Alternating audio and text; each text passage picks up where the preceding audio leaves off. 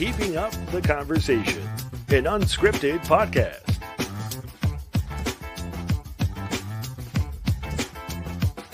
And now, here's your hosts, Tori and Big Ken.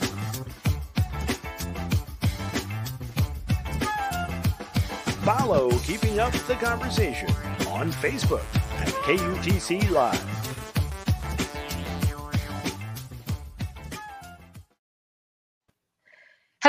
And welcome to Keeping Up the Conversation. I am your host, Miss Tori, joined by my super duper co-host, Big Ken. What's up? What's up, y'all? What's up?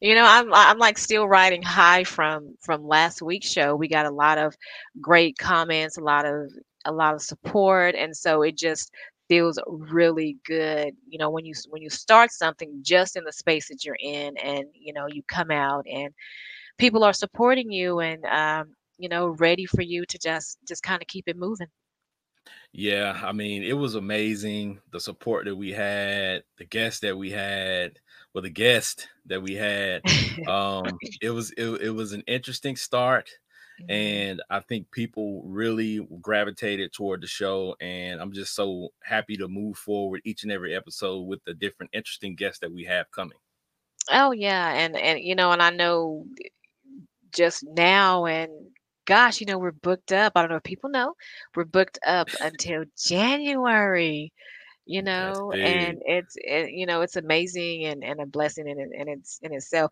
You know, one thing that we didn't talk about last week and we didn't let people know was um, how we know each other. I thought about that you know when the show ended and so just to kind of give people an idea or just just all transparency, my husband is your wife's cousin, right? Yes, they're first so, cousins. Yes, first cousin. So that makes us like cousins or cousin-in-law. Cousin, yeah, cousin-in-law, cousin-in-law, or something like that. So yeah, so I, well, you know, if they didn't know, you know, it's also two light-skinned people, so they know you got something got to be going on. So you know, they're, hey, they're related.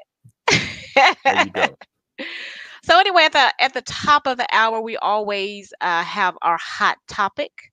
And today, you know, I've been kind of following a little bit the the uh, Ice Ice Cube's uh, contract with Black America, and so in August, uh, Ice Cube released a video titled uh, "What's in It for Us." Uh, just kind of demanding po- demanding that politicians sign uh, the contract with Black America before they get the support or you know the black vote. And it's it's been somewhat of a controversy and i think that it's only been in my opinion it's only been a controversy because people weren't really understanding what Cube was saying when he posted on Twitter that the, the Trump campaign made adjustments to their plan, meaning that, oh, you know, uh, Ice Cube is now on on Trump's you know on Trump's team.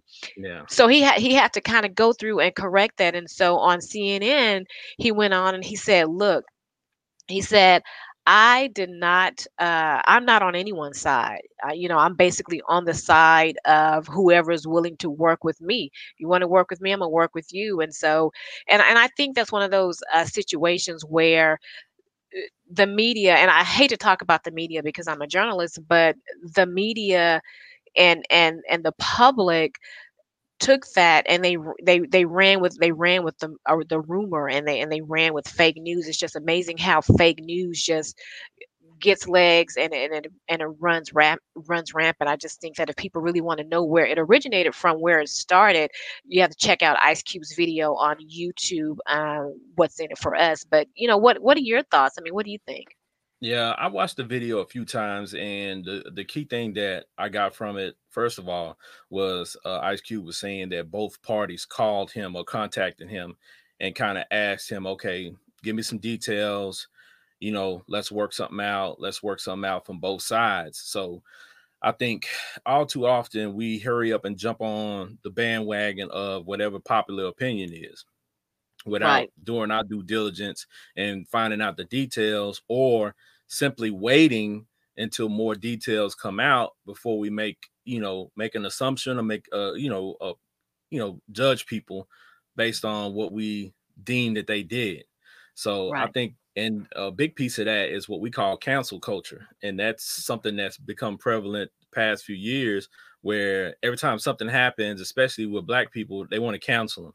They want to say, right. nah, they're not black no more, they're not for us no more, and things of that nature. But we we haven't given them a chance to explain, I guess, whatever they did or let the the information come out 1st mm-hmm because right. a lot of times when we do that and we jump to a conclusion then the information comes out then we're like oh okay. Right. That's yeah. why he was doing that but right and you gotta you gotta, gotta backtrack. Yeah you know and and sometimes when that happens and and you're back you have to you have to backtrack like you said that you know they people don't let it develop. You know you end up not only the person that originally said it has to go back and make it clear. The people that immediately jumped on on on Twitter and said said all this bad stuff then have to do exactly what you said. Oh, you know what? I should have I should have listened or I should have not necessarily read between the lines, but I should have kind of understood that Cube is not going to just you know say something and go on one side without you know there being a defining purpose for him for him to do it so you yeah, know. he has no track record of uh, of that type of activity. So when I first heard about it, I was patient and kind of waited for more mm-hmm. information mm-hmm. to come out versus, you know, listening to the popular opinion because I'm like, not Cube of all exactly people, right, exactly. Cube. So mm-hmm. you know, that was my outlook on that. But like I said, man, we just got to be patient sometimes and let the information come out before we jump to a conclusion. Exactly, exactly. So what's up with you? I know you had a, a hot topic you want to. Well, yeah, I wanted to kind of talk about. Um, I was watching the news the past couple of days, and I'm pretty sure everybody's you know seen it on the news where they have, especially in Texas, the COVID numbers are going back up, so people are making adjustments. Um, they have some school districts that are that are going back home that were in the schools that are sending the, the teachers and the kids back home for online learning but you have some school districts that are pushing forward with okay they're still planning on putting the kids back in the classroom. Mm-hmm. so that's become a hot topic as well again because here we go with the second round. We messed up the first time right. with some of the stuff that we jumped back into too early and now it's it's at a point where it's kind of we're at a crossroads right? right? We have a lot of decisions to make. A lot is on the line. I understand both sides, the education piece, but I also understand the safety piece with the kids. So that was my thing. How do you rationalize, you know, sending these kids back into an unsafe environment, sending the teachers back into an unsafe environment for the sake of the education? I get it. Right. I but understand, how do you right. how do you explain to a parent that loses a child due to them contracting, you know, COVID nineteen. Right. How do you explain that to that that that parent? See, mm-hmm. and that's why I don't think the leadership is looking at that one kid; they're looking at the millions. Right. So, exactly. So, right. And, and that's and, what. Yeah. And that's the way I kind of looked at it. But you know, I know you have kids as well, so I know you have a a, a way you would look at it as well. Yeah, I think that my my biggest issue is that we're still trying to understand the first wave. We're still trying to get through the first wave. There's still people healing from the first time. Schools are still trying to under, you know, schools are still trying to understand how we're going to get these kids, you know, in our school and keep them safe all day. So, and then you have the second wave that's coming when you're still trying to figure out what's going on the first time. I, I get it. I'm all about education. Education is number one and, and priority for me, but also the safety of my kid. Like you said, if something happened to him, what are you going to do? How are you going to explain? How are you going to explain that? You can't because you're still trying to figure out how do we handle part one. And now part two is coming and we're still trying to figure things out like the resources you're trying to figure out how do you get those kids who don't have the necessarily the necessary resources to stay at home and do you know the virtual learning you know you're still trying to figure out so much stuff. And so rather than like like i know we had a, a brief conversation before so rather than have having to say you know you know it, it you know we're sorry this is just what happens why don't you just play it safe and you know have those kids this is just my opinion and have the kids stay home until you can figure it until you can figure it out because out because you cannot say anything that's going to ease the mind and give a parent peace if they lose a child when you knew in the beginning that things we're still fig- trying to figure things out with the first wave of covid yeah and i think also too you have to look at you know what people forget sometimes and they talk about well the kids are not being affected like adults but the kids have to go home to adults you right. know you have some of those kids who go home to a parent that might be susceptible more susceptible to getting sick you know if they contract it you have some of these kids a lot of them probably live in a household where they have a grandparent present mm-hmm. So you know you're putting the family eh, you know i'm saying at risk as well because i'm telling you yeah. right now I've seen videos and um, you know of these kids that have gone back to school, and you have some kids virtual, some kids in the classroom. And when you look at that classroom, a lot of those kids don't have a mask on, or if they oh, yeah. do have the mask on, they don't have it on properly. Right. So uh, they're supposed to have these little dividers. Some schools mm-hmm. don't have the dividers, yeah, or don't have don't. enough.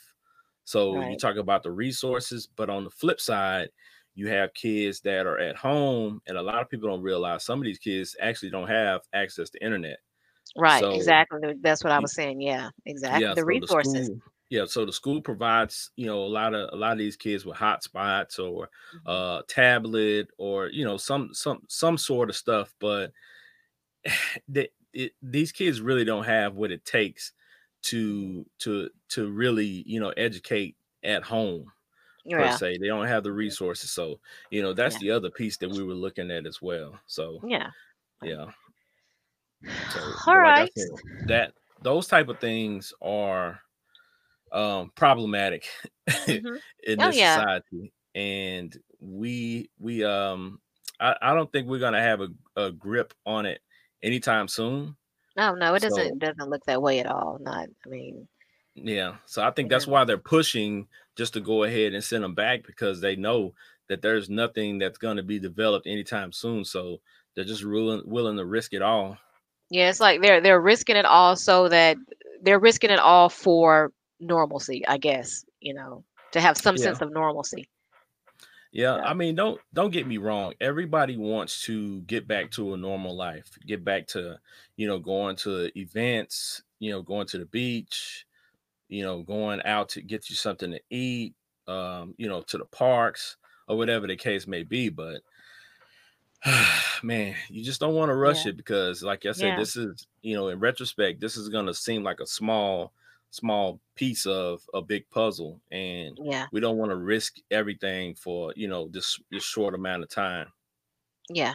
I agree. I, yeah, I, I, totally agree. I think that um, again, it's one of those one of those words that we used earlier, patience you know just, yeah just and i think that's something that's something that we lack in in in, in this, in this society is yeah. you know the waiting for the information to come out but at the end of the day we all know that it's the bottom line that that dollar that money that drives Almighty. everything yeah so that's yeah. what it really is i think the state of texas and any other state um, they get paid for how many students they have in that classroom Mm-hmm. So if the students are not in that classroom, they're not getting the money that they should. Now that's what I was mm-hmm. told. Right. So I mean, now I've heard a few other things, you know, from different people, but as far as I mm-hmm. know, they they they get paid for how many students are actually in those desks in that classroom. But you know, it doesn't. You know, it it it almost it it doesn't matter what anyone else says. At, at, at, at the end of the day, you know that a lot of it is about money you know mo- as most things are so what you know whether whether it's about how many students they have it's still about money you know and and sometimes you, you have to wonder is it money over health yeah so. well i mean hey you know uh big health uh the health industry is what drives a lot of money in this yeah. country so they want to try to drive you to that. So it's it's kind of like a uh, as they say, a slippery slope. You know, mm-hmm. you don't want to go too far in talking about it, but yeah, but uh, they they they're putting you at risk and then they send you to a doctor who can only patch the problem not fix it right so of course Yeah. you're going to have to medicate you're going to have to go through these processes and i have people that i talked to that had uh tested positive for covid february march or before that are still having you know residual issues oh like wow still having breathing issues and things of that nature that they say just never went away even Mhm. though you know they've tested negative many times after and they're still having you know the physical issues so yeah it's just a lot that we don't know and we don't know how long Mhm. after you you know you you heal from Mm-hmm. covid will you still have you know these issues so yeah. that's yeah it's a it's a it's a big unknown and you know we just have to depend on you know the healthcare professionals when they say hey we have something that helps out. We have no choice but to kind of you know believe what they say and you know it it it really sucks because it's one of those things that it was one of the the the health uh, issues or the health viruses that you just it's scary it it really is scary Yeah, I mean, but like I said, that's one of those things that we have to keep in mind when we're uh when you're going out and voting. You Mhm. know, some people have gone back and forth about the voting, about whether you should vote or not, and if you're gonna vote, those are the type of things that we have to look at and we have to ask those questions. I mean, is this candidate actually gonna look at this and be able to, you know, have some remedy for this? have Mhm. some fix for these things. And that goes back to what we are talking about with Ice Cube. At least he has something developed to try to say, okay, well, this is what I think will help. Mhm. Because Yeah. all too often, like my parents used to tell me, you can come up with problems all day, but where's the solution? Come to me with a Mhm. solution. And Right. at least if you come to me with a solution, we can work from there and maybe we can try to fix things. But if you're coming to me with just complaints, you know, that doesn't help me much at all. Yeah, exactly. So, you know, all right, well, you know, just kind of moving on. Um, I want to move on to our business spotlight. You know, every week we profile a successful small business in our business spotlight.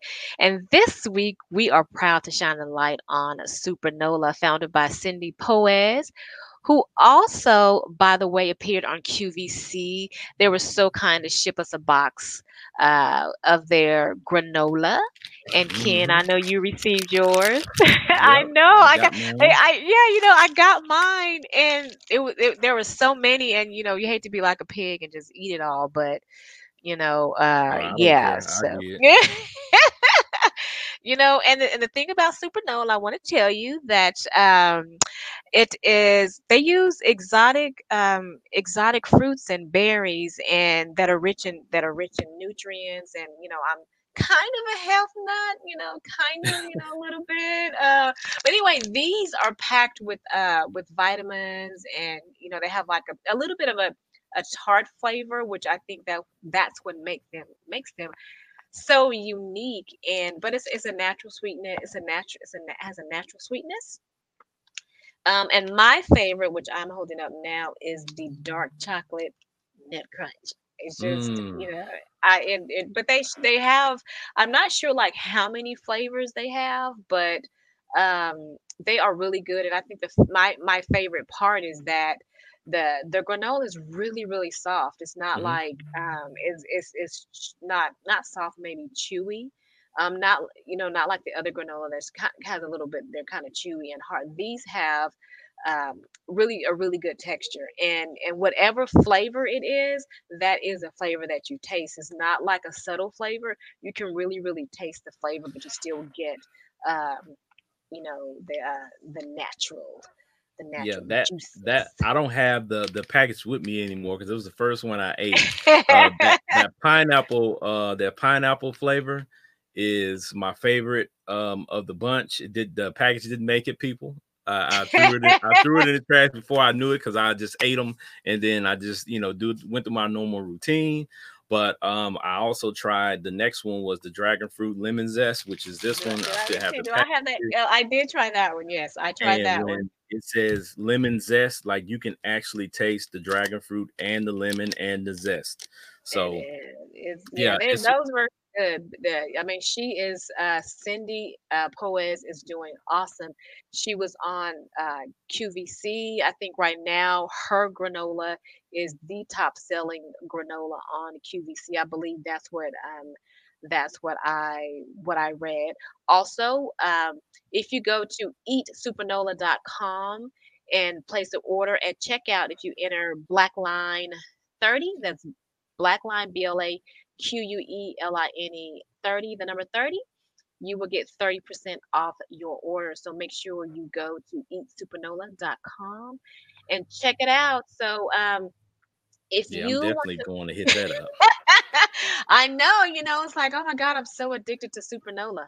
I uh, man, it's, it's it's it's delicious, and and also the the founder, uh, the CEO and founder, Cindy, she is extremely extremely um, awesome and sweet, and she is one of those CEOs that she when you talk to her her or you send her a message, she is the one that will respond directly. Um, I just like that she has that hands-on approach um, or that hands-on that touch uh, with her customers. So I really, I really like that a lot.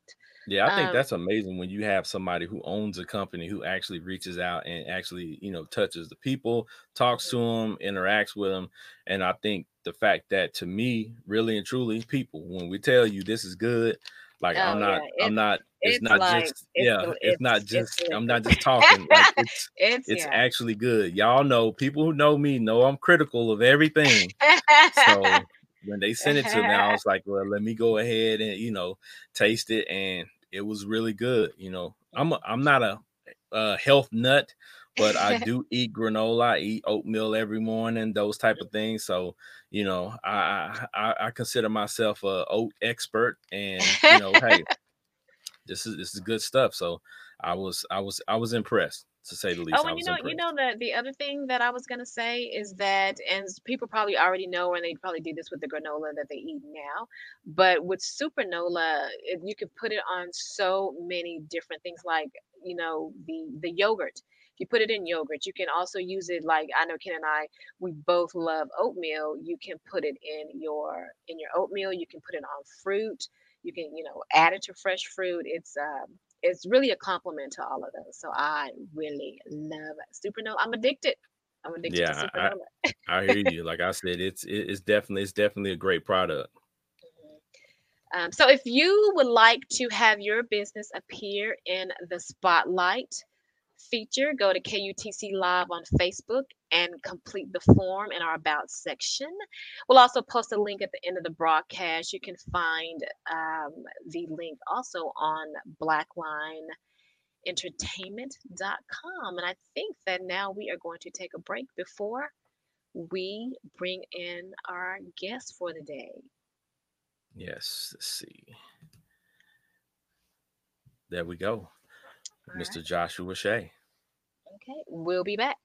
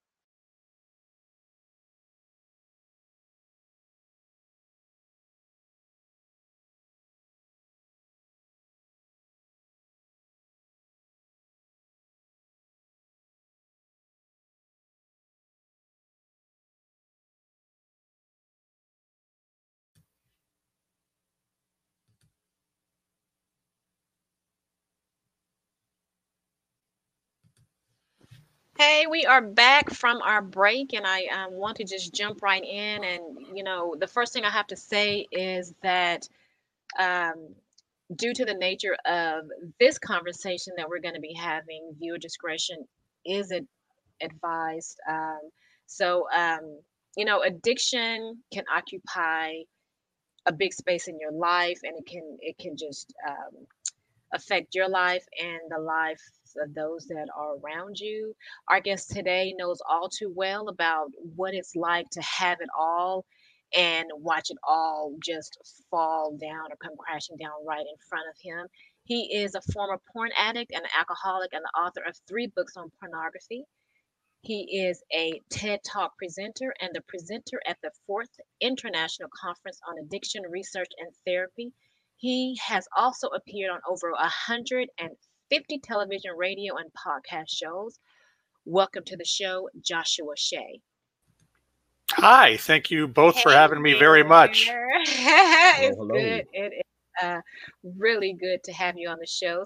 Um, um, you know, I just I I want to jump right into it. You know, and there is no better place yep. than to start at the beginning. And so, you know, I want to just make sure that we get a an idea how your addiction started and so, if you could just tell us about your childhood and what was the first, your first introduction to pornography and um, and um, alcohol. Yeah, well, um, I can tell you that uh, my story, I'm very textbook when it comes to somebody who has porn or sex addiction issues. And uh, ultimately, that means that there is some uh, trauma in my past, strictly or, or directly based upon abuse that I suffered.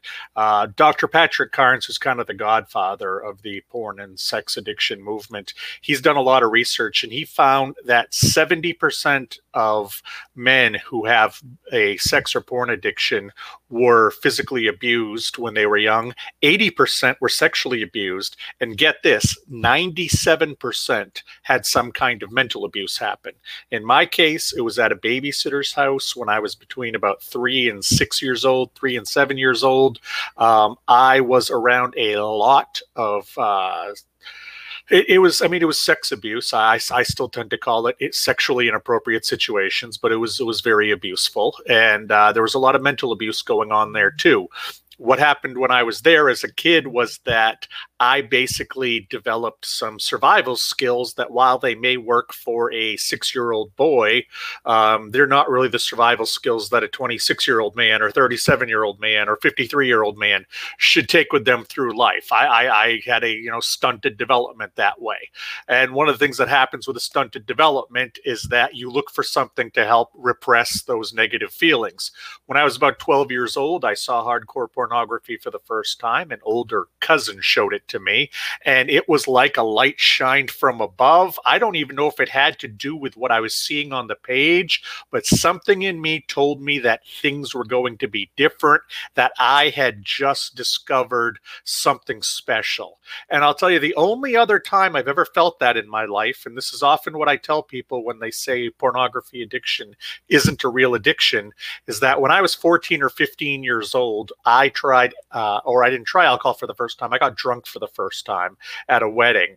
And when I was finally drunk, I realized why so many people drank. And I had that warm feeling and I had that safe feeling and I didn't have any anything negative. And it was the exact same feeling I had when I was looking at pornography the, for, for the first time. And I'll tell you, in my entire adult life, the only other time I've ever had this feeling was the first time that I actually went skydiving. That's, I mean, that, that that's wow, kind of that's, the that's first, strong. the first time that I looked at porn as a 12 year old, the first time I got drunk when I was 14 or 15 at a wedding, uh, was the same feeling I had when I went, when I went skydiving. And it's just this feeling of euphoria. It's this feeling of all of the bad stuff goes away. It's this feeling of I'm not living within myself, within my head. It's like putting, pushing the pause button and allowing me to not have to deal with reality. And those were my two vices throughout my entire life, whether I was in, you know, high school or college or building my career and, and being a single guy, or, you know, now for the last 15 plus years, being married and having kids. Pornography and alcohol were there for me every step of the way. But did but being introduced to to both of those at such a young age, you know, a lot of kids are are embarrassed or timid or shy about certain things, especially when they get introduced to it for the first time. Did you did you feel that feeling? Uh, I, I know you felt that warm and fuzzy feeling when you when it came to porn, you know, at a young age and alcohol because that's kind of that's new. It's a, it's a new thing to to to you as a young kid. But didn't you feel like you know this isn't right or embarrassed that you that you cared so much about those two things? Well, I, I grew up, and this was part of uh, you know the confusion I had as a kid surrounding uh, healthy sexuality. Was that I spent my days when my parents were at work at this babysitter's house where R-rated movies were on TV, and family members would walk around naked, and there was there there was some sexual abuse that went on to the children she was taking care of.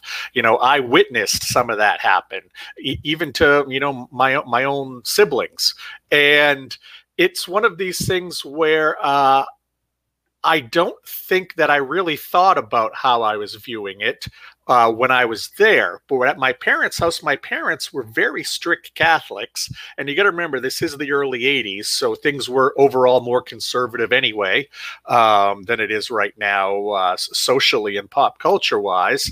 And, uh, you know, we could watch Rambo. We could watch all these horrible, violent movies all day long.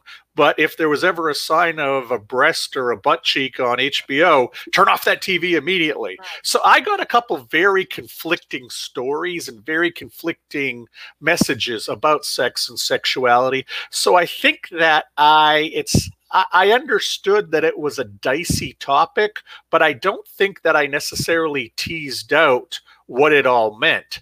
I knew that I liked it. I knew it made me feel better. Um, the first time that I can remember really thinking, hey, this is very different for me than other people was when I was probably 16, maybe 17. I was on the soccer team in high school. And after practice, five or six of us went back to a friend's house, and one of them had an old VHS tape of a porno movie, popped it in, and everybody started making jokes like it was Mystery Science Theater 3000 and having a good time cracking on it and I was kind of off to the side going, you guys watch porn very differently than I do. and and this was not a group activity that was meant for comedy for me. This did something else for my psyche. Um, and, and, I was very uncomfortable watching it with them, not because it was weird or they were doing anything weird, just because I didn't use it that way.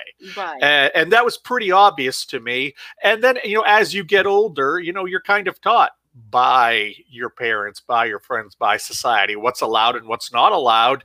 And, you know, by the time that I'm 17, 18 years old, I've had five, six years to get into both of these addictions. Right. And and the thing is, a an addict is a master manipulator. We are gaslighters, we have PhDs in you know, getting our way, saying whatever we need to do, doing whatever we need to do. And I absolutely believe that pornography and alcohol helped me to repress those memories of what happened at that babysitter's house and became my go to crutches whenever anything got bad in my life. Because no matter what changed in my life from 15 straight up till 37, uh, when I got, when I uh, entered recovery, I could always count on pornography and alcohol. I couldn't count on people. I couldn't count on things. I could count on pornography and alcohol. They were always going to be there. You know, you were introduced to, you like you said, you were introduced to pornography at such a young age. But the thing about that is that as I listen to you talk, you were still able able to function because you went on and you were a successful magazine publisher uh, a film festival founder even part of the city council but you know so you had a, a very uh, successful career but in the midst of all of that you were hiding your mental health issues your pornography and alcohol addictions um, you know from the world but so so during this the, the adult part of your life doing during all of this success that you were going through uh, in, in your life, um, had your addiction already started to consume, consume your life? Well, it it was a regular everyday part of my life, and when things would get a little bit dicier, a little bit rougher, uh, it became even more frequent, or it became you know uh, more intense. Uh, you know, you, you talk about all the success I had in my life. I didn't feel like a success. I felt like an imposter. An imposter syndrome, you know, is a real thing that that exists out there.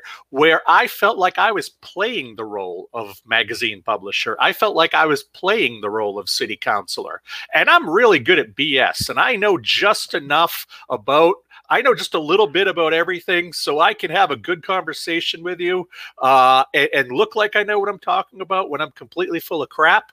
And it's uh, it's very easy for me to slide by and be charming and throw in a joke at the right time and know what to say and what to do in situations where people don't get too close to me on a personal or emotional or intimate level.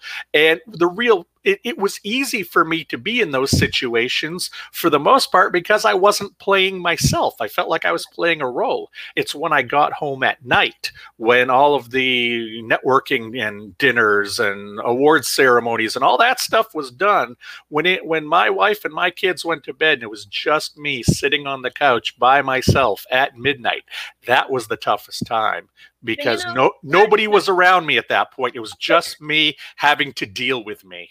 But you know, not you know, not to interrupt you. There's there's I have so many questions because I'm not. I'm just. This is not. Um, you know, this porn is is not new to me, but the addiction part of it is because I don't I don't understand, and and I want to go back to when you said that you didn't feel like you were successful now but you were. And so i'm i'm trying to understand like at what part you know let me just kind of break it down a little bit. What part during the day that that porn um uh you know rear its head? Or were, or were you one of those people sort of like an alcoholic they, they're functioning alcoholics where they can have this life they can have this career but it's you know they can't wait to get home or they, they can't wait to get to the car they can't wait for lunch can't wait for break. Was it was porn like that to you at the height of your career? Uh, for the most most of the time yes. I i almost never looked at work ever. Um, i you know i sometimes would look before i went into work if i was working from home if i was the only person here. I was more apt to go and get a beer or four at lunch. I was more apt to make sure that our three o'clock meeting was going to be a happy hour meeting. Uh, work for me, much, much easier at work was drinking because that's so much more socially acceptable. And my office was above a brew pub of all places. perfect, perfect for an alcoholic to pick his office there. yeah. And, yeah. Uh, so, so it was really. I mean, I know that there were plenty of people in our community who I'm sure recognized I had an issue with alcohol. Um, I, I there were times I went to city council meetings, you know, drunk. Um, there were a few times where the mayor wasn't there and the rest of the board voted me to play mayor for that meeting. Oh, and wow. I I would have would have blown drunk if you'd given me a breathalyzer. um, and, and, that and that's the, so I was able to you know I was able to almost use the alcoholism as a you know distraction from from the porn. Most people you know when i ended up uh, needing to go to recovery even people who were in my family uh, had no idea there was any porn issue there but they were well aware there was an alcohol issue. But how, how did um so before we get to the alcohol how did you know that you were addicted to porn like what were the signs that people may not even know about aside from I, wanting to look well, at well yeah I'll, I'll, tell you i didn't even recognize porn addiction was a thing until i went to uh, inpatient rehab for my alcoholism and after uh, about seven, eight weeks dealing with my caseworker, he has a he had a friend who was a certified sex addiction therapist that was off campus. I went out to Palm Springs in California, and he asked his friend to meet me just to see if there was something there because my my caseworker recognized that uh, porn was playing a big role in my life and, and had played a lot of the same roles as alcohol. So I met with this guy, and he was the one who helped me start to tap tap into some of these older memories that were popping up right around this time. And he was the one who helped me understand not only was porn addiction an actual addiction, but it predated my alcoholism by a few years. So it wasn't like I was walking through life going, "Oh my gosh, I'm a porn addict. What am I going to do?" I was walking through life thinking I was an alcoholic who just watched too much porn and who leaned on porn as a as a means uh, to get through the day. And ultimately, what I've learned through now almost seven years of, of therapy and, and going through this recovery journey is that my alcohol issue was about numbing myself. It was just about getting numb to the world. The porn issue was about control. Because when you think about it think about the video you watch or whatever's on the screen. The person on the screen never says no the person on the screen never tells you to take out the trash and go pick up the kids. I can have i can have a, a, a white woman a black woman a mexican woman an asian woman and none of them are going to say no to me. I can have all of them and three guys and two midgets and a unicorn because it's out there. If it's porn it's out there somewhere. so you can make, so you can control what you want exactly. you, it's my so, world. And, and in my in my world where if I was running the magazine and things weren't going well and I, you know, trouble with payroll or stress, when I felt like I was not in control of my life, if I trace that timeline, I see that those are the times that I use the most porn because it allowed me to have a false sense of control in my life. I needed to have that to keep going. So what um what type of porn did you watch? What type of porn did you like? Uh, I was actually pretty vanilla when it comes to the stuff. Uh, I mean, to be honest, I wish I had these, you know, crazy stories, but I, you know, I was I was very much into just your typical one guy, one girl um, for almost my entire time. Sometimes just a girl, you know, I, I, you know, just a movie with nudity would do it for me a lot of the time. Um, you know, I've I have probably seen just about every genre at one time or another. And hey, if you know, throwing food at each other is what gets you off, that's cool. If you know elderly people get you off, that's cool. Whatever, whatever you know itches that scratch for you. Uh, but I was I was very I was very kind of bland with my taste, to be perfectly honest with you. So is um is porn addiction? Is it is it like sex addiction? Is it or or they very very different like did you like porn so you could oh then you want to have sex or was it just i want to have porn and no sex that's well that, that's one thing that people have to understand uh, and i'll first say uh, it, I think that the way that it needs to be described by the scientific community is much like you have drug addiction as an umbrella. I think you need sex addiction as an umbrella. Under that umbrella, you have porn addiction, mm-hmm. you have intercourse addiction, you have things like exhibitionism, you have things like voyeurism. I think those all fall under the the sexual umbrella and all come with their own little, you know, unique side effects. Uh, but ultimately, what goes on in an addict's head is the same from addiction to addiction to addiction. Yes, if I'm a gambling addict, I'm going to go bankrupt quicker. If I'm a three pack a day smoker, I'll get lung cancer quicker. But that desire to have that addiction met is largely the same going on in everybody's head when it comes to the chemicals, the dopamine, the serotonin, the oxytocin. It's about satiating your pleasure centers with whatever happens to be your addiction of choice. So, uh, anybody you know who's listening who is like, well, you know, thank God you have that. You're not a drug addict, or thank God you're an alcoholic and not a meth addict or food addict. It largely is all the same in the head when when you look at how the chemical breakdown of it uh, works. Now, I, I, have I have one question. Oh, go ahead. I'm sorry, Ken. Um, about like at any point that you become desensitized to, you know, like you say you, you say you were married and you have a wife at home, but you're watching the porn. At any point, I've heard, heard a lot of people talk about they become desensitized to, you know, being attracted to your actual wife because you have all of this, you know, control over here where you can look at all these different women and things of that nature, and then you have a wife. Yeah, that's that's usually not happens what happens with addicts. That's what happens with recreational porn users is that they'd rather use that. But with addicts, and I know this is somewhat hard to believe, it really wasn't about what was on the screen or the person on the screen or what I was watching. It was what it did for me. If, if it had been gambling or cocaine that did it for me, I would have been doing those things. I was not looking for an orgasm. I was looking for the relief that my mind was screaming for. Mm. And I knew I could get that through porn. The other thing is, and this is where it sometimes also gets dicey, is because with porn addiction, you are talking about naked people, you are talking about sex, you are talking about masturbation but you're also talking about addiction. And if you look across the spectrum at all addictions, addict sex drives drop tremendously. Ask a heroin addict how interested they are in having sex. They're not. and, and that's the thing is that that's what a lot of people, because this is so connected to sex, people don't necessarily realize that. But I do a lot of one on one coaching and counseling with partners uh, of porn addicts.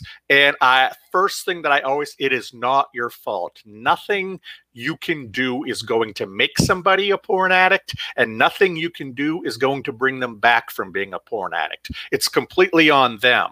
How could I ever say my wife had something to do with my porn addiction when I was a porn addict for 12 years before I ever met her? So she was she, she didn't have anything to do with it. How does she react?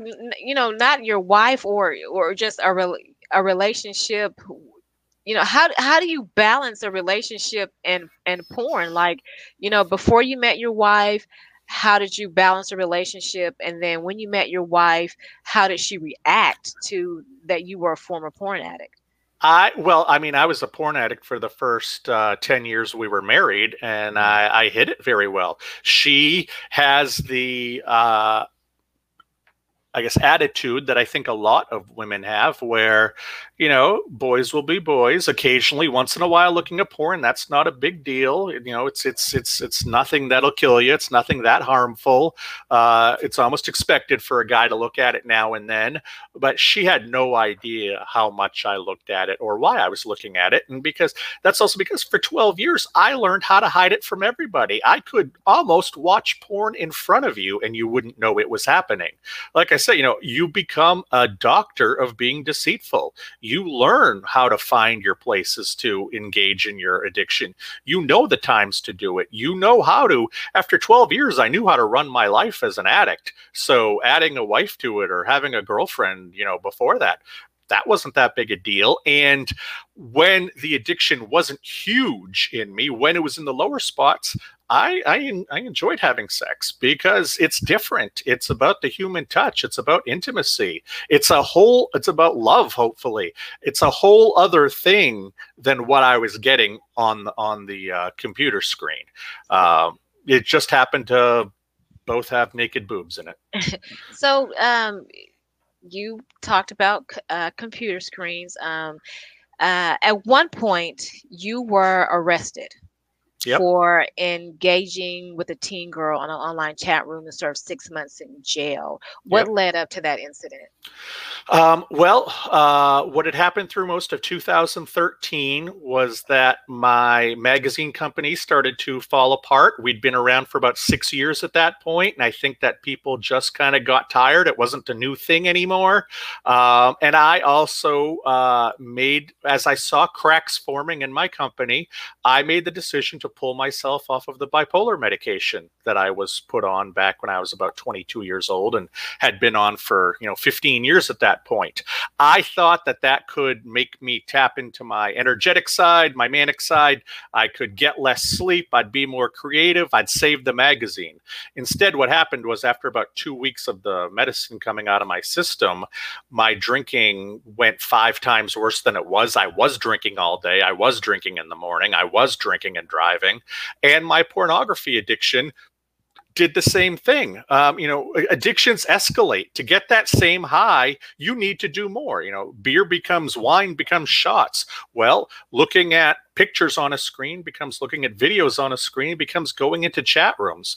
And I found a website where you could go into chat rooms, and much like you know we're talking right now on a video call, somebody's face would pop up, and I could hit next, or they could hit next, and I learned pretty fast nobody was going to stop and talk to me the way I looked when I was 36, 37, because even though I'm you know almost eight years older now, I probably looked 25 years older back then. I was doing so poorly.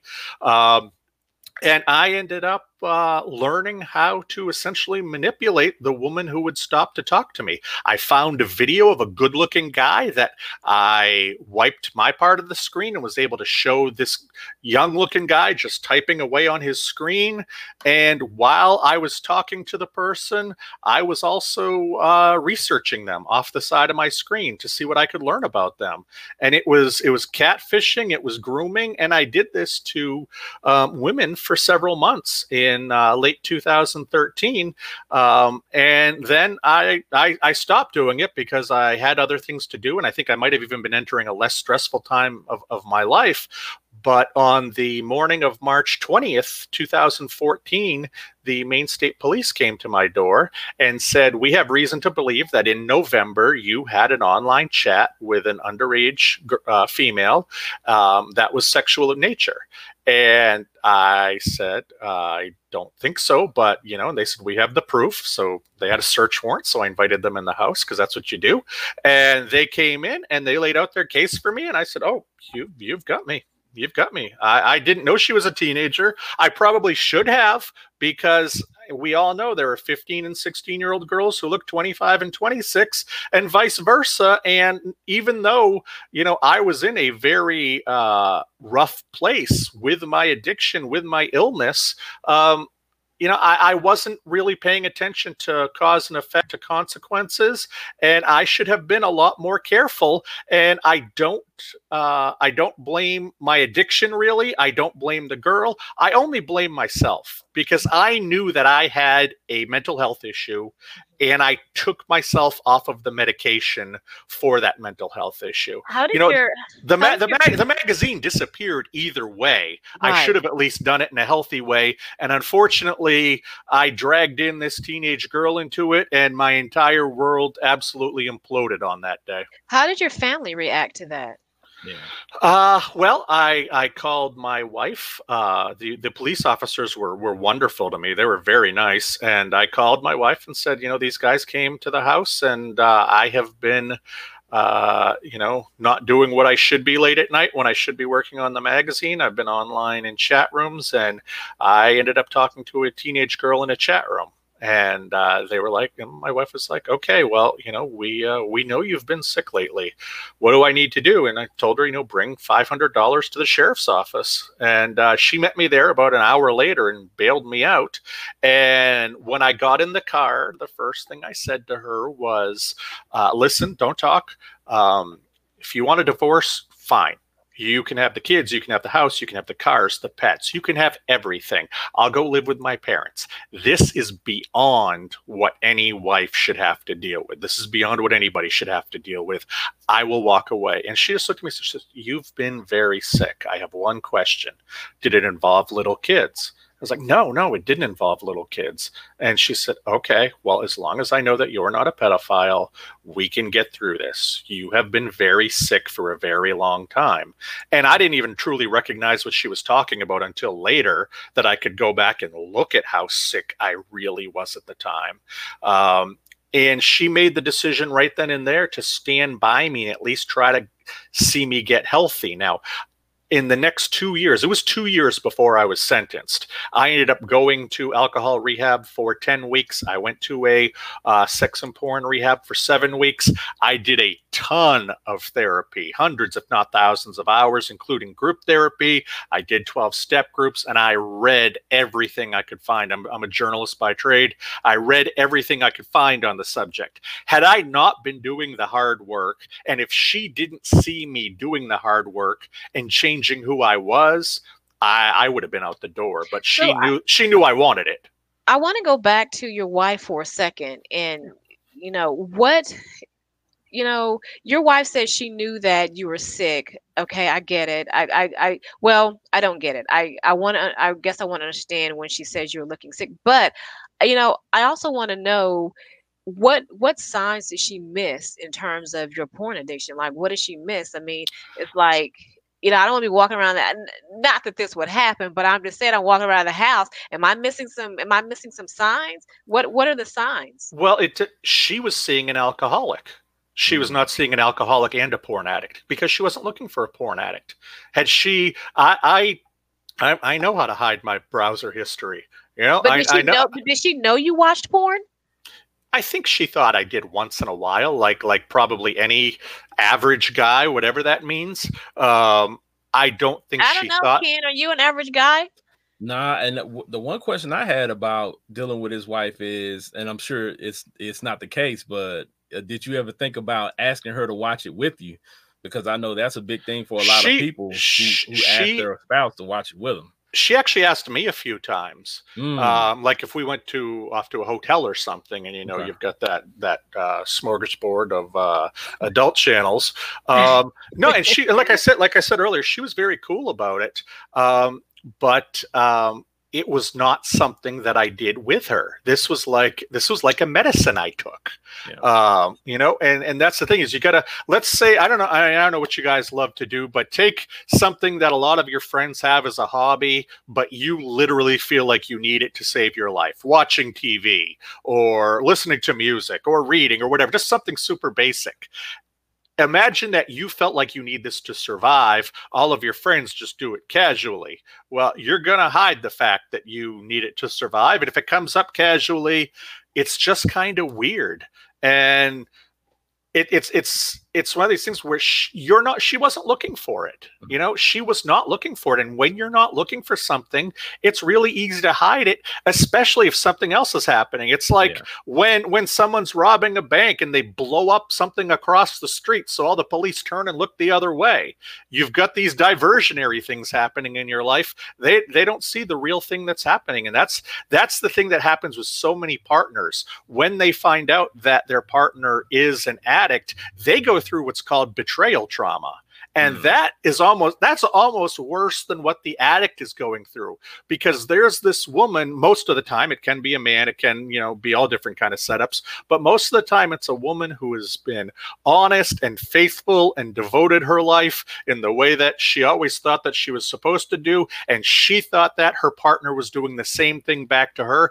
And then she finds out that for some amount of time he's been addicted to pornography. And usually the first thing they do is not think about addiction as an illness and all this Right. it's who the hell is this liar what Right, else yeah. what else don't Right. i know What is going on here and addiction and addiction causes this betrayal trauma with with porn and sex addiction more than anything else because it's not like if you have a, a spouse and they went and gambled away the house at the casino you would be wondering if you weren't enough for them.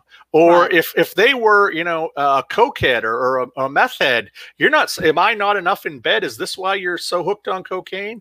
But with the something as intimate as sex Yeah. or pornography you do even though it's easy to say you have nothing to do with this and on a very uh objective level and on a very intellectual level a lot of women come to understand that they had nothing to do with it but when they first hear of it it's this mighty mi- mighty betrayal. And i think that because my wife knew that i had such an alcohol problem because she knew my business was falling apart because i had largely been absent in my home as a father and a, a husband for a couple years leading up to that not to mention the fact that i probably weighed 50 pounds more than i do now. I was probably showering twice a week.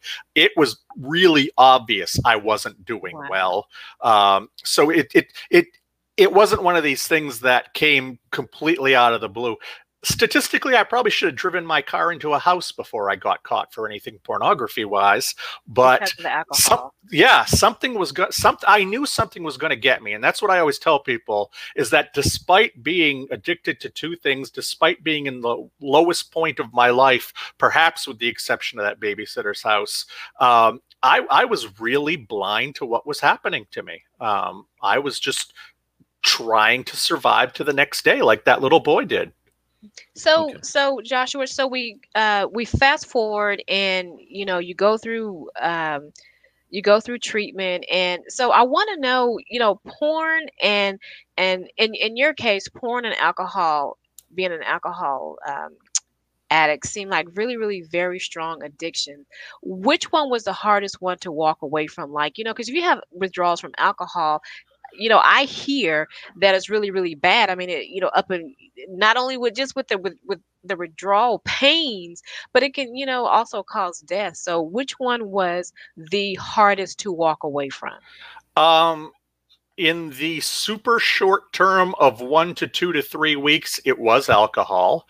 Um, but once I got over that little uh, get it out of my system detox stage, uh, it was pornography. And it was probably pornography for the next two years um, after that because that really took up such a huge place in my brain. That was really my go-to for the most amount of of uh, relief.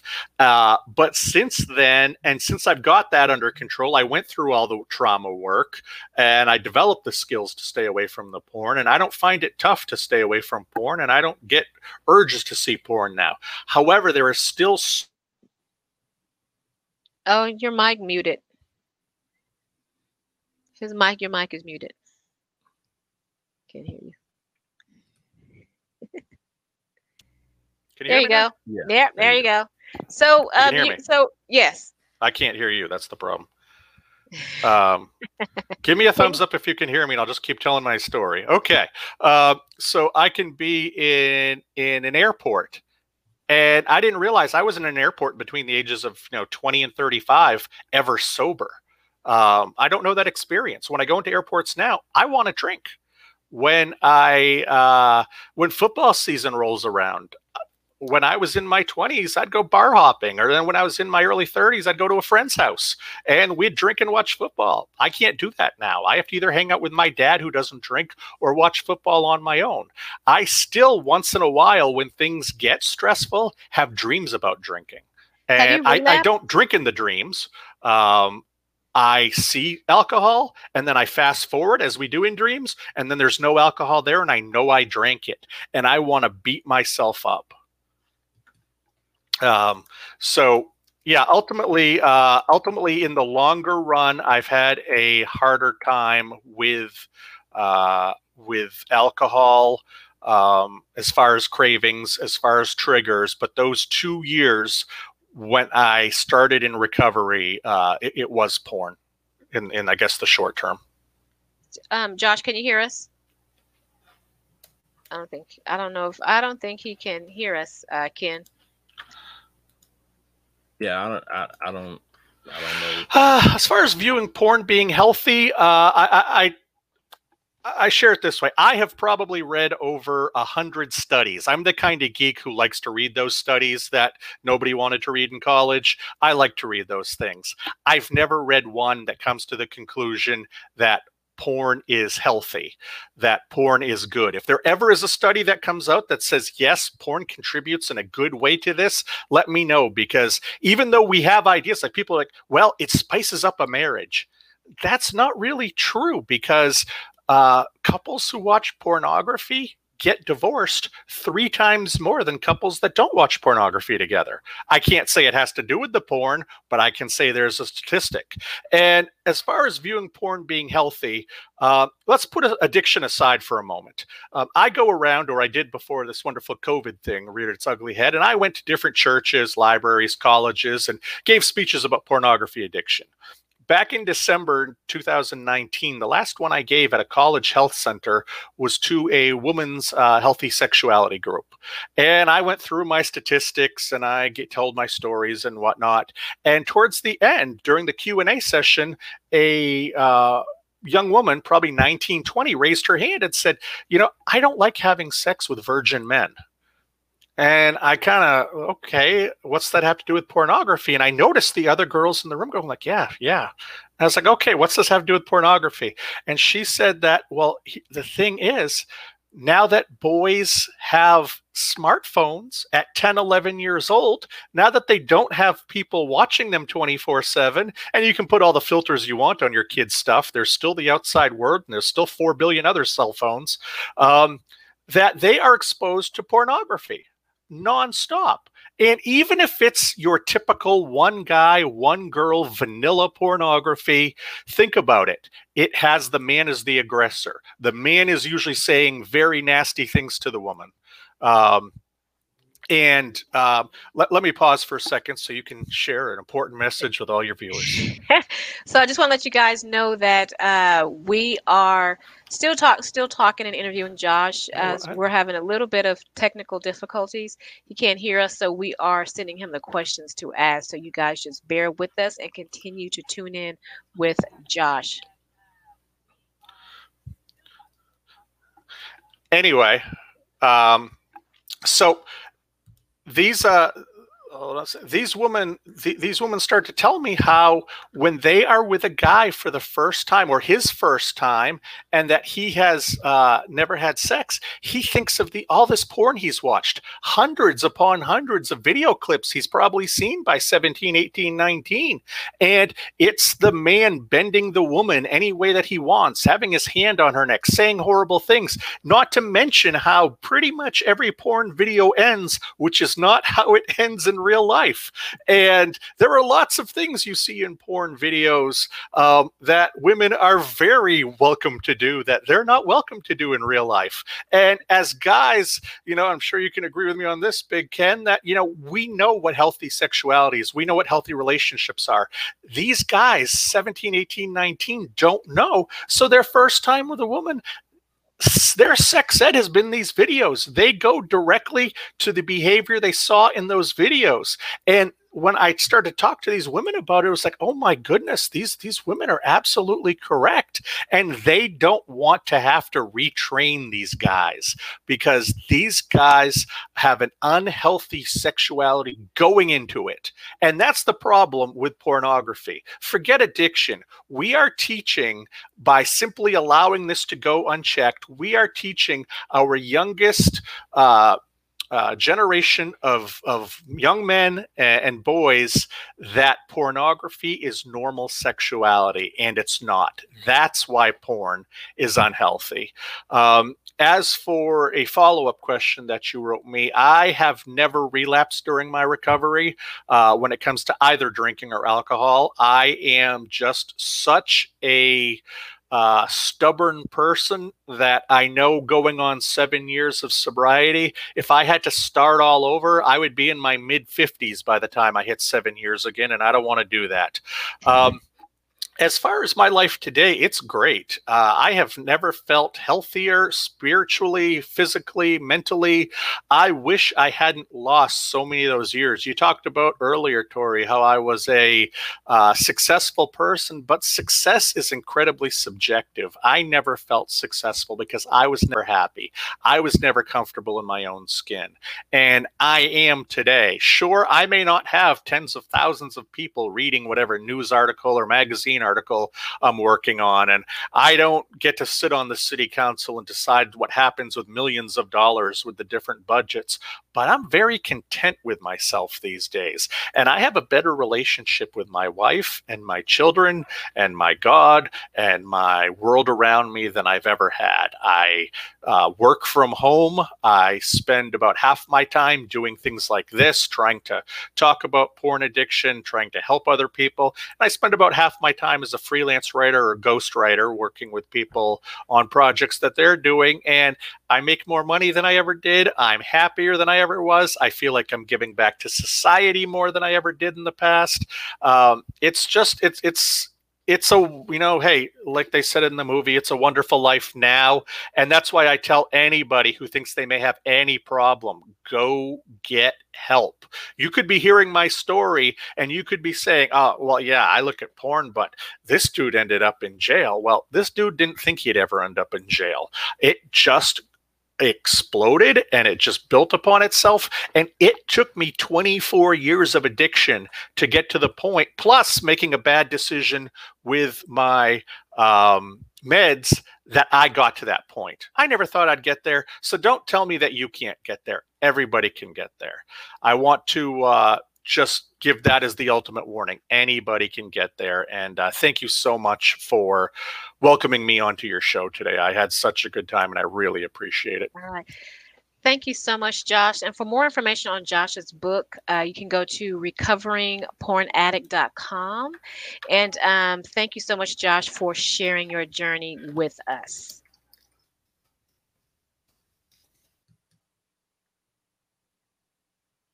All right. So that was interesting. Yeah, yeah. I mean, he gave a lot of great information, and for a lot of guys that I've talked to, and for myself in general, I think we can glean things from his story and apply them to our own life. Because me personally, as a child, I had some run-ins with some women that were touchy-feely as a kid, and I think it it it changed my mind as well. And as a young person growing up in the 80s, you know, early 90s, um, getting porn wasn't as uh, readily accessible as it is now on a phone. But you know, we had we had to do do a little work. We had to find somebody to get you know a magazine, or we had to find somebody to get a VHS tape. But um, yeah, we were about that life, and, and uh, we were able to to find it and and you know i fell down that rabbit hole as well you know as a young person but for us it was not looked upon as anything bad because it's kind of like everybody was doing it like all my friends everybody around. So i didn't i didn't find out for myself it didn't become a problem to me until i got about 16 or 17 and i realized that i was objectifying women based on the women that I saw on the, on these on these porn tapes and in these in these magazines. So for me, I was one of the lucky people that realized it early and was able to get out of it before I think I got too deep into it. It's so, funny you say that because I look I I didn't I didn't watch porn until I was probably in my 20s, my you know, my mid to late 20s and the thing about it was when I did when I did watch it, I always felt like whatever these women were doing in, you know, in the porn video, I felt like that's what I had to do with the guy I was with. Like that's that's how I'm gonna have to please him. And then it's like when you watch porn with a guy, um, you you know, I felt like really almost inadequate because I knew I could not do half that those women do, and I was not going to do it. And so, but you know that that's just how that's just how I felt, you know, but the reality of it is, is that's not what you have to do. But you know, that's what that's what I thought. And you know, I'm sure a lot of people, a lot of women, if you know someone, or if you know your guy or whatever watches porn, you're gonna think, man, you know, one of the questions you one of the statements you made to Josh was like, you know, or Josh said, you know, am I not adequate enough? You know, it's like if you're watching porn, why you can't watch me? Well, it's not even just that. You know I'm saying? For a lot of guys, I don't care who you are, everybody kind of felt inadequate as a child when you see somebody come out of the out of the thing with something as big as your arm. you're like, I don't have that. So uh, yes. what is going on with me?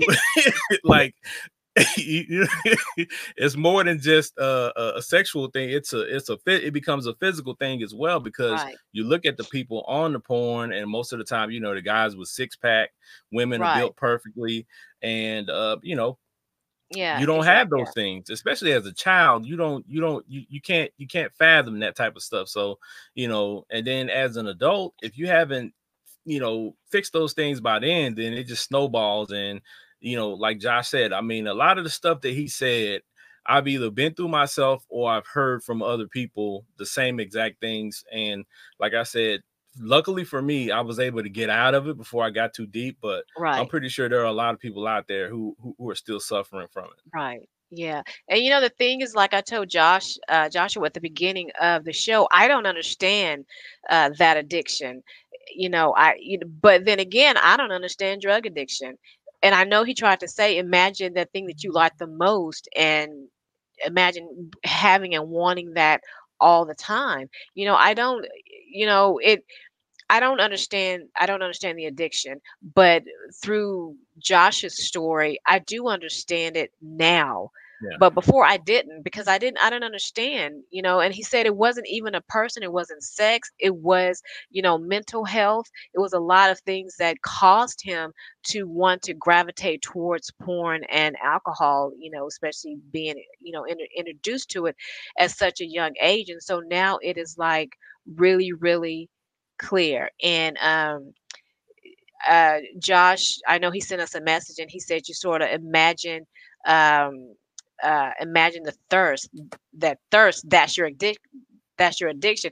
And the funny thing the that type of analogy is that you know when you're really really really really thirsty and you, you're like you know and i guess that's how like that's how he said you know that's how porn can be and you that's know, why they call the people thirsty too in this Yeah. world. That's a that's a that's a that's a term want we it, you want to it, you want people, it. You know, Yeah. chase after people really hard, and they say guys online when they like a girl's pictures all the time, they're thirsty. So it's all a- it's it's it's eh, eh, the thing that Josh said that stands out the most, and I think that everybody should take with them is when people think porn and sex, they think physical, they think touch, Right. they think you know those type of things, but it's really mental. It really is revolves around everything mental and it stems from there. So, you know, you just kind of got to watch those things as the habits Yeah. that you build, you know, and the And I- things that, that happened to you as a child that you had no control over. Like Josh said, people need counseling, people need to get some help. Right. I, I like I like what Josh said when he when he addressed his wife and letting her know and reassuring her that it wasn't any type of inadequacies inadequacies that she had. It was it was him. So just uh you know reassuring her that it wasn't you. You couldn't do anything about it. It was all me. So Yep. all right. So that I I really that was that was a lesson. So I I I like that Learned a lot. Learned learned a lot. I was exposed. okay. Um, so on the next show, we're gonna have Dr. Joe Martin. Everyone, especially the men, you got to tune in to next week's show because he, uh, Dr. Martin, is an award-winning international speaker, author, educator, and certified man builder. So, uh, Dr. Martin, he is going. he is going to be. Uh, he he helps men uh, husbands and fathers write their own comeback story or at least prevent them from having to write one at all so tune in for dr martin on next week's show and um, remember we at the top of the hour we had uh, or at what an hour ago uh, we had our business spotlight. So if you want your business to be in the business spotlight uh, please visit us at on facebook at kutc live. Go to the about section and complete the form. And remember you can watch kutc live right here on facebook or if you miss it the show you can um, go to blaquelineentertainment.com. All right, so every week at the end of the show, we leave you with a positive quote. And this week's quote is Sometimes we're tested not to show our weakness, but to discover our strengths. Until next time. Make sure you keep up the conversation. All right. All right. Follow Keeping Up the Conversation on Facebook at KUTC Live.